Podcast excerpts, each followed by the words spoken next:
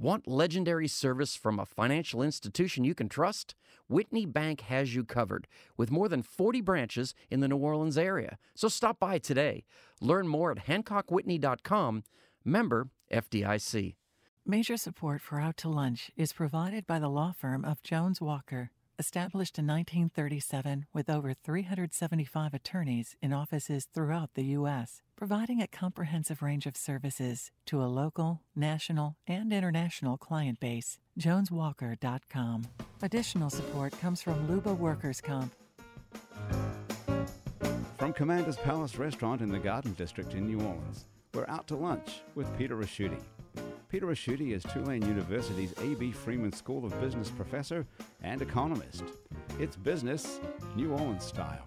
Hi, I'm Peter Ricchiuti. Welcome to Out to Lunch. In 1970, a couple of idealistic young kids started a music festival in what was then called Congo Square. Congo Square is now called Armstrong Park, and what started out as a money losing venture with a cumbersome name, the New Orleans Jazz and Heritage Festival, is today better known as Jazz Fest and is one of the longest running and most successful outdoor music festivals in the world. When they founded the festival, Allison Miner and Quint Davis wanted to ensure that should the festival make any money, it would benefit the community rather than themselves.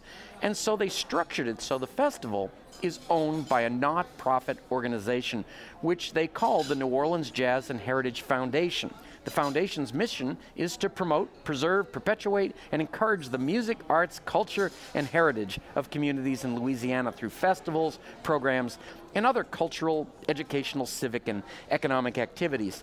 Today, the person whose task it is to work every day and turn these lofty ideas into reality is the Foundation's Director of Programs, Marketing, and Communication, Scott Aiges. Scott, it's been uh, a few Jazz Fests since we caught up with you, and welcome back Out to Lunch. So great to see you again. Thank you. so much of the music that New Orleans is famous for comes out of one small neighborhood, Treme when New Orleans was segregated, what was to become some of the most influential music in the world was being played in Treme at clubs like the Caledonia, the musical home of Fats Domino and Professor Longhair. In 1950, with Treme booming, the Carver Theater opened on Orleans Avenue. The Carver was a state of the art concert hall where African American musicians enjoyed first class amenities and African American audiences enjoyed sitting wherever they wanted. Changing times changed the Carver's fortune. It eventually fell into disuse and disrepair, and in 2005, Hurricane Katrina just finished it off. Or so we thought. Today, after an $8 million renovation, the Carver Theater is back in business. And once again, it's a state of the art music venue. The general manager of the new Carver Theater is Chris Ritter. Chris, welcome Out to Lunch. Thank you very much. I'm happy to be here. now, Scott, Jazz Fest and the Foundation are in an interesting position. As the festival has gotten bigger, it's gotten more expensive to attend, although the ticket price is still a good deal on paper relative to what you'd pay for a day's entertainment in other places. Going for more than one day is now out of the range of affordability for many New Orleanians and their families. But ironically, the money the festival now makes allows the foundation to fund a wide range of music programs in the community, including smaller local music festivals, a music school, and even literally giving money away as grants. It seems there are two distinct business models here. One is to use the festival as a funder for year round operations, the other is to scale back and make the festival cheaper so more New Orleanians can actually uh, attend the events. These two models seem to be at odds with each other. What is the foundation's philosophy on the function of the festival? I haven't heard anybody talk about scaling the festival back. Well, well I mean, I mean, where'd you get that? No, I didn't. if you know, a lot of people say, you know, if we didn't have these giant acts, it could be the way it used to be before, and it was less expensive and, and all of that. Uh, but the fact that it's bigger and the fact that you have these big names is what's generating the money, right? At 75 or 80 dollars, Jazz Fest is certainly a relative bargain, as you said, considering that there are 13 stages playing all day simultaneously, when you could easily spend twice as much to go to a single concert at the arena or the Saenger or, or something like that. So we know that from a pure price standpoint, the festival is, is a relative bargain. Now, notwithstanding, we do give out 8,500 free tickets to the festival through a program that we have called Community Outreach Tickets, where we give tickets to go to the festival for free to senior citizens, uh, other people who could not afford to go to the festival, which we distribute through social service organizations. So there's that. And, and by doing so, we're voluntarily giving up about $650,000 in potential revenue. So it's not really valid to, to suggest that, that we're motivated by profit. Well, or, no, or something since like it was that. never actually uh, set up that way. Right. Yeah. Um, and as you mentioned, we have all of these other programs: a free music school, a large grants program that gives out close to a million dollars a year, um, free festivals, free concerts, all of those things that the foundation does. So, so obviously there, there's a lot there that, that you're getting for, for the price of a Jazz Fest ticket. Now, Chris, if there's one thing we know for sure, it's New Orleanians and tourists alike love to go out and hear music. So, in the market research sense, opening a music venue in New Orleans would seem like a pretty smart business idea. But it's not as simple and stress free as throwing open the theater doors, especially when you have an $8 million investment to recoup uh, uh, on day one. You've, you've run successful theaters in other cities around the country. Are the challenges of getting people into the Carver the same as they are other places, or is it different in New Orleans? Um, it's it's a new market for me. I'm a Chicago. That's right. Now you had a lot of success there too. You took a, Yeah. another place that had been restored, and uh, the one thing that people say about you is that that was not only a cultural success but a financial success. Correct. Both. Um, so my wife was born here in New Orleans. So Oh, like that's how people get back here. She tagged me, bagged me, brought me home.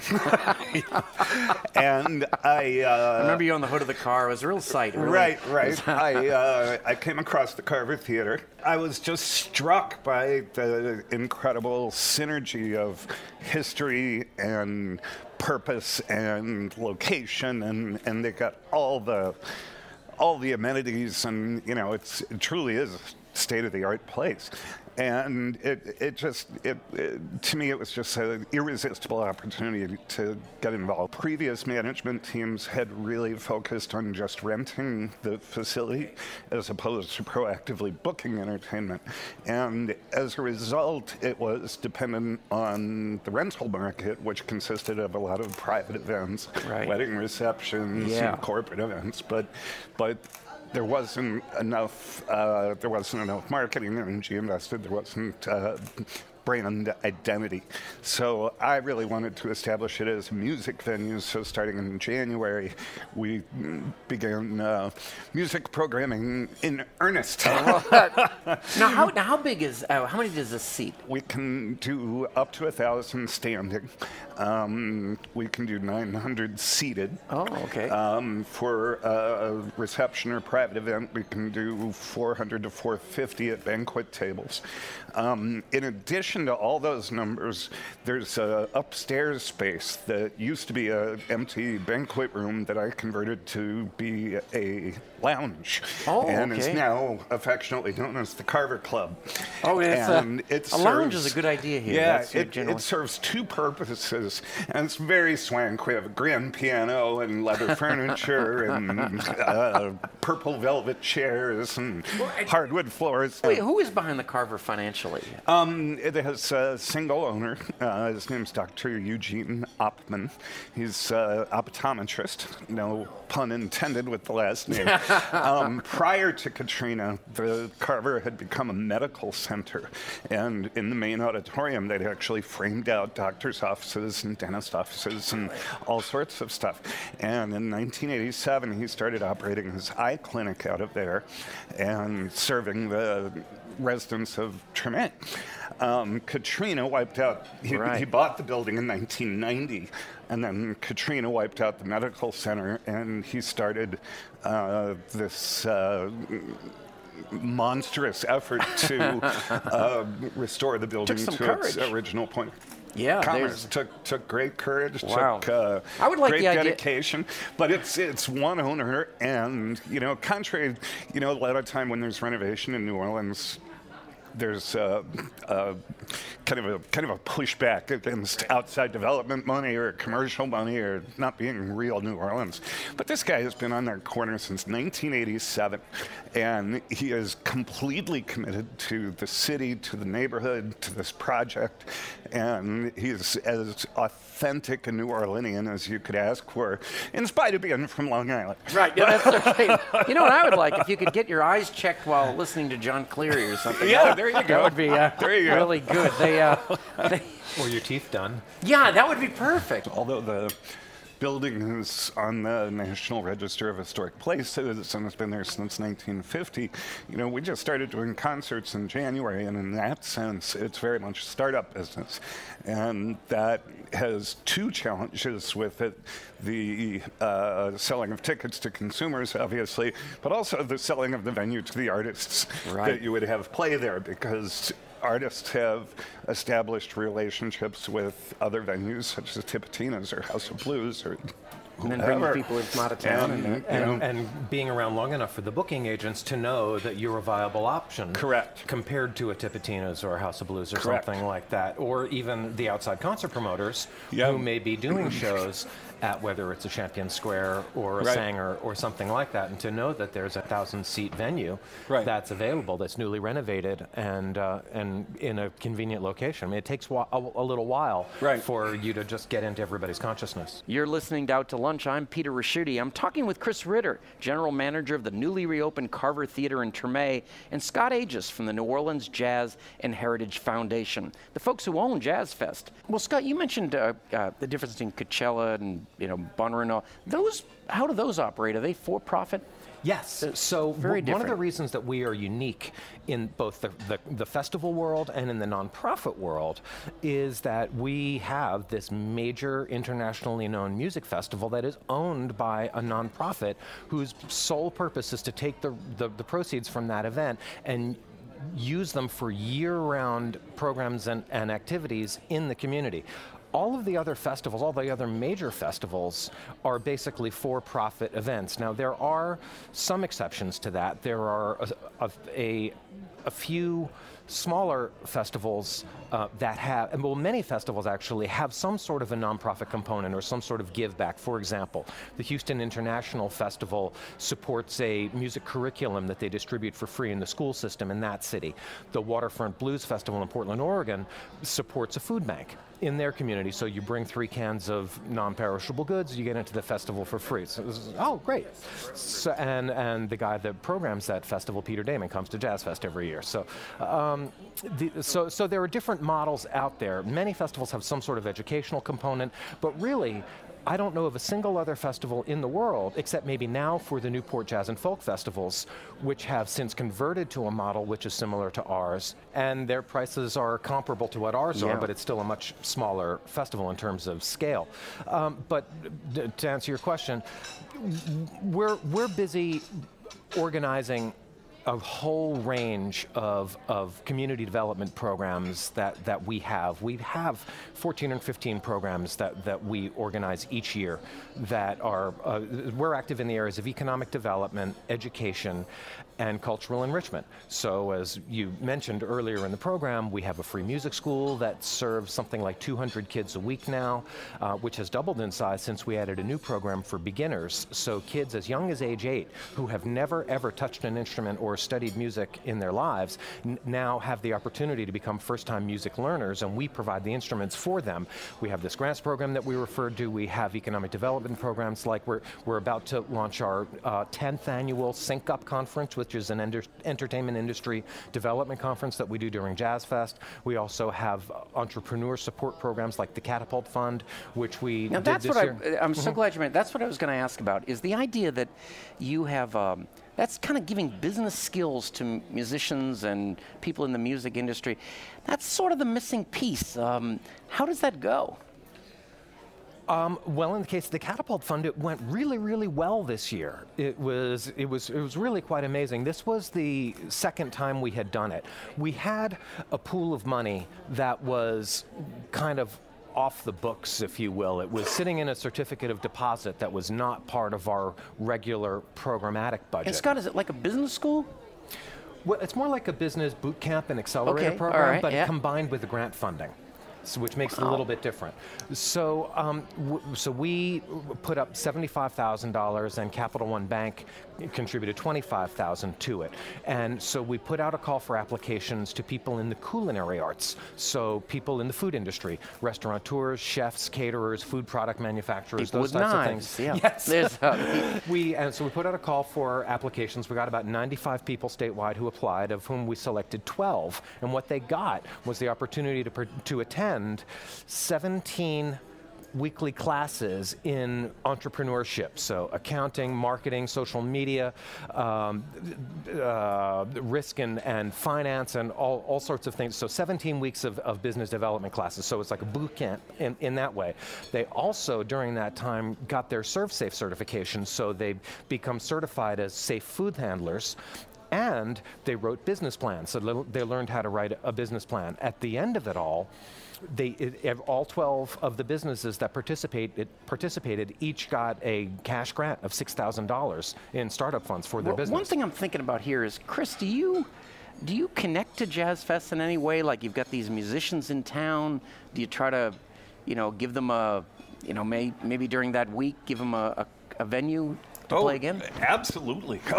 Yeah. it's, uh, that's one of the great parts about all these uh, artists coming together at the same So you guys should know each point, other, right? point in geography. Yeah, it's Yeah, abs- that's- absolutely a fortuitous meeting. And I, well, I wanted to. I'm hoping to get um, like a finder's fee, like a washer There you dryer or something for this. Well, thing. It's, uh, But, but it's called a commission. commission, that's what it's called. Sorry. They, yeah. Um, speaking of education and community enrichment, we have Carver Theater Productions LLC, which is the for-profit company that operates the theater. We also have the Carver Foundation, which is a 501c3 that we're getting ready to launch uh, on a larger scale than it's been in the past, which is an organization dedicated to providing arts education and performance opportunities to the kids of Treme.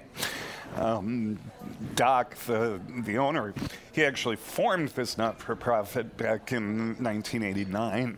Wow. They- when they had that medical center built out in the auditorium, the, the original stage still existed behind it with like four rows of seats in front of it, and he wanted to use that space to, to uh, give arts education to uh, the kids at Treme. So that's going to include music education, um, theater, uh, voice, a lot of stage direction, all that now, kind of by the way, when, when I should, when I Chris, should I be thinking of you, like, uh, in terms of competition with other venues? Is it based kind of on size? Like, if the Rolling Stones came, they're going to go to the Superdome. Uh, is Oh, there a certain there's, kind of there's no competition with the Carver Theater. I mean, we're really in a class. Really? unto All right, all ourselves. right. That is that is the correct answer. And uh, they, And when the Rolling Stones want their after party after the gig at the Superdome. Yeah, exactly. Right, that would be it. No, I mean, I mean, there's there's a number of comparably sized venues. The Joy, the um, of the Civic, Yep. Tipitina's has the same Right. kind of capacity.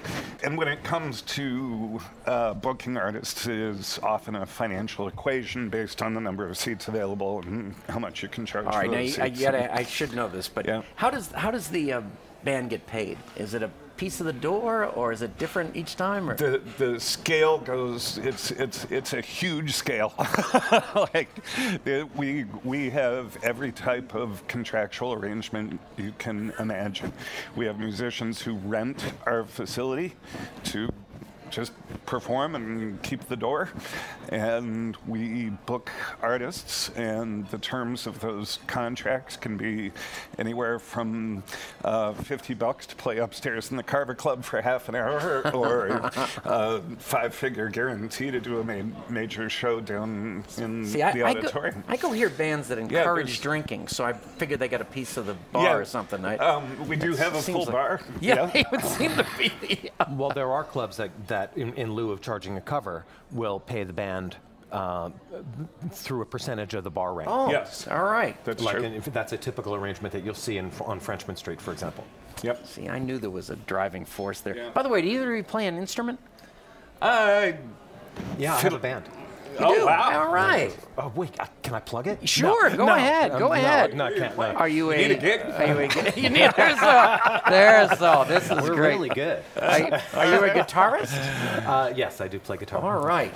And Chris, you're gonna. I fiddle with guitar and play a little bit of piano, but I do not have a band. I, I had a band in junior high school. oh, there's no reason that can't and make a that comeback. was There's the a. last time. Now, New Orleans is a brand that's known around the world. The single thing we're identified uh, with most, of course, is music. And music is not something that exists in itself like scenery. Uh, music has to be made and, and played. Uh, Chris and Scott, without people in your position, nobody other than musicians and their neighbors would get to hear New Orleans music. So, on behalf of the entire world, thanks for everything you're doing to bring us New Orleans music. You're welcome. I speak for the whole world. This is really great.